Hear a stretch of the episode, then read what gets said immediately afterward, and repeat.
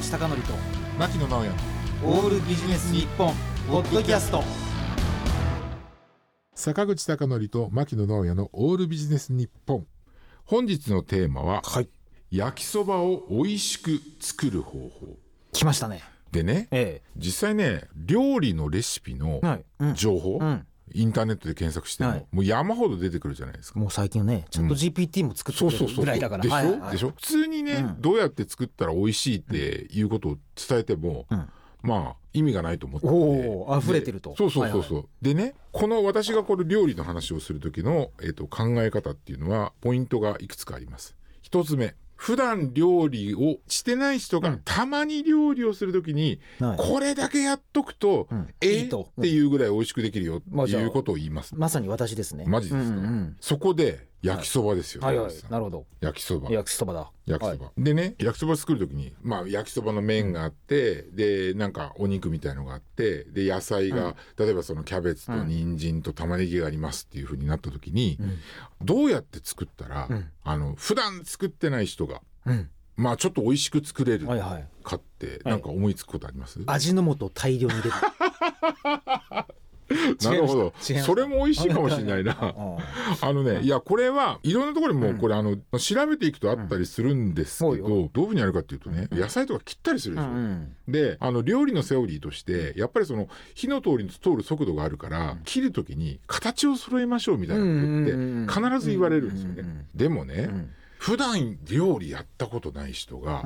形を揃えて切れるかっていうと難しいと。でしょ。じゃあ、適当に慣れないその包丁を使いながらね、ガンって切った時に、じゃあそれを合わせてどういうふうに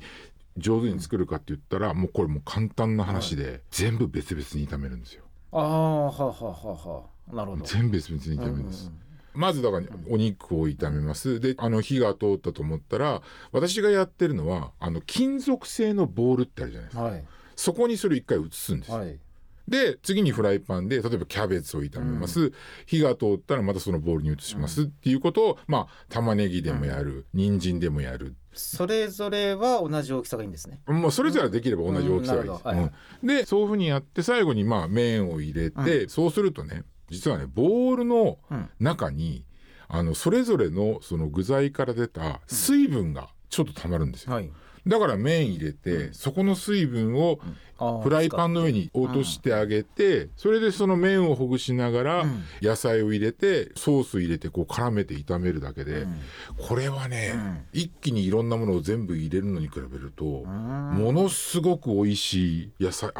きそばができるんですね。ただ一言で言うと、熱ということですか。そうそうね、火の通り方だと思います。で、火の通り方と、あとね、実は私学生時代に某スキー場のペンションで4年間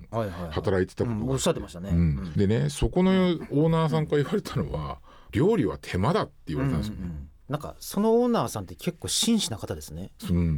どうせスキーに来るやつらなんて何食わせたって一緒だと普通は思いがちだけど、すごいちゃんとした人ですね。当時だから全然私も包丁も扱えなかったんですけど、じゃがいも3ミリ角とか言われるんですよ。で、いや、さすがにね、定規では測んないですよ。でもじゃがいも、私3ミリ角って言いましたけど、その内容によって5ミリ角の時もあるんですよ。そこはさすがに差つけなきゃいけないじゃないですか、というところで言われてたので、だからこの焼きそばの作り方っていうのもどういうことかっていうと、結局手間なんですよ。だってそれはもう肉も何もかも入れて、とりあえず全部火通してやるっていう方が早いけど、楽じゃないですか。でもその分けることによって味が美味しくなるっていうことで、これね、家の時だけじゃなくて、私がおすすめするのは、たまにしかやらないバーベキューとかの時に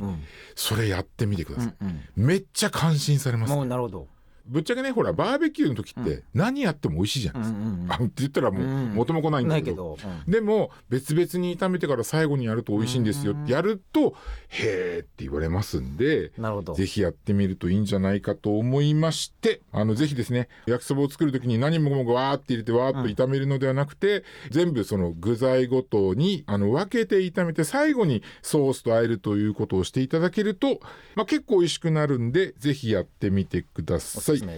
材料は何でも構いません、分けて炒めて混ぜて、最後に麺と和えるということです、ということで、今日のテーマはですね、焼きそばを美味しく作る方法でした。坂口孝則と牧野直哉のオールビジネス日本ポッドキャスト、今回はここまで。次回もお楽しみに。